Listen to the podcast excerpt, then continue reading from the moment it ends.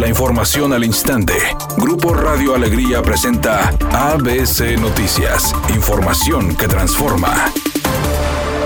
Nuevo León ocupa el primer lugar a nivel nacional en el delito de trata de personas, según datos oficiales del Observatorio de Seguridad y Justicia, que indica que el año pasado tuvo un incremento del ochenta por ciento, al reportarse cuarenta casos, mientras que en el dos mil diecinueve treinta y ocho y dieciocho en el dos mil dieciocho. Y hasta junio pasado se tienen setenta y una denuncias por este concepto ante la Fiscalía General de Justicia del Estado, destacando que los municipios donde se han hecho más denuncias son Iturbide, Los Ramones, Gualahuises, Allende y Anáhuac. México es líder mundial en este delito, así lo señala el reporte del Secretariado Ejecutivo del Sistema Nacional de Seguridad Pública con motivo del Día Mundial contra la Trata de Personas este viernes, con retos como superar la indiferencia y abordar el nuevo modus operandi de la delincuencia organizada que ha traído la pandemia. Por su parte, la activista sobreviviente y fundadora de la organización A las Abiertas, Carla de la Cuesta, indicó que México es el tercer país en la trata de personas por pornografía infantil y mendicidad forzada, detrás de Tailandia y Camboya, de acuerdo con datos de la Asociación Internacional veintiuno.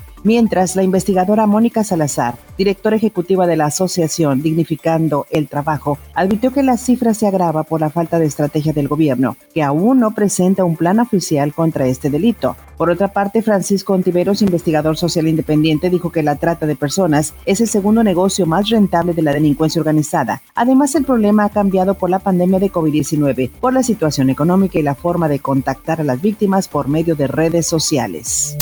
El presidente López Obrador informó que enviará a la Cámara de Diputados la reforma constitucional para que la Guardia Nacional dependa de la Secretaría de la Defensa Nacional a fin de garantizar que no se corrompa como ocurrió con la Policía Federal. Aclaró que no se trata de militarizar al país, sino poner orden en el tema de la seguridad pública. Así están las guardias nacionales, las guardias civiles en España, en Francia, en Italia. Ese es el modelo que vamos a dejar establecido.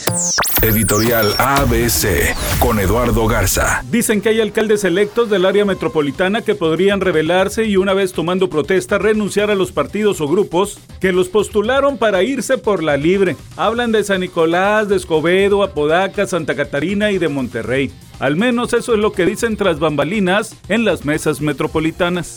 Con un agónico gol de último minuto de Héctor Herrera, la selección de México se metió a la gran final de la Copa Oro dos mil veintiuno y ahora buscará un campeonato más de este certamen en contra de Estados Unidos. Cabe mencionar que esta será la séptima ocasión que el Tri se mide con el conjunto de las barras y las estrellas, presumiendo un saldo de cinco títulos y apenas un descalabro. Scarlett Johansson demandó a la compañía Walt Disney porque dijo que no habían acordado que la película de La Viuda Negra se estrenara al mismo tiempo tanto en streaming como en los cines. Al hacerlo, las ganancias de Scarlett Johansson se verán afectadas, pues no recibirá los mismos porcentajes porque obviamente la taquilla disminuyó.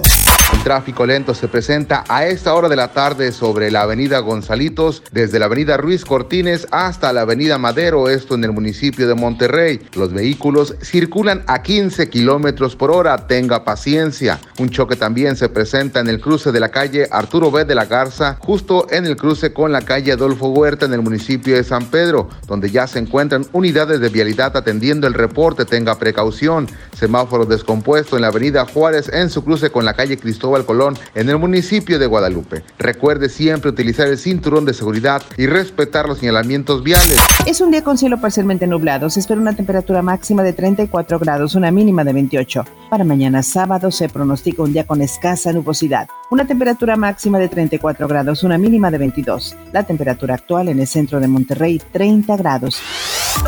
A B C Noticias. Información que transforma.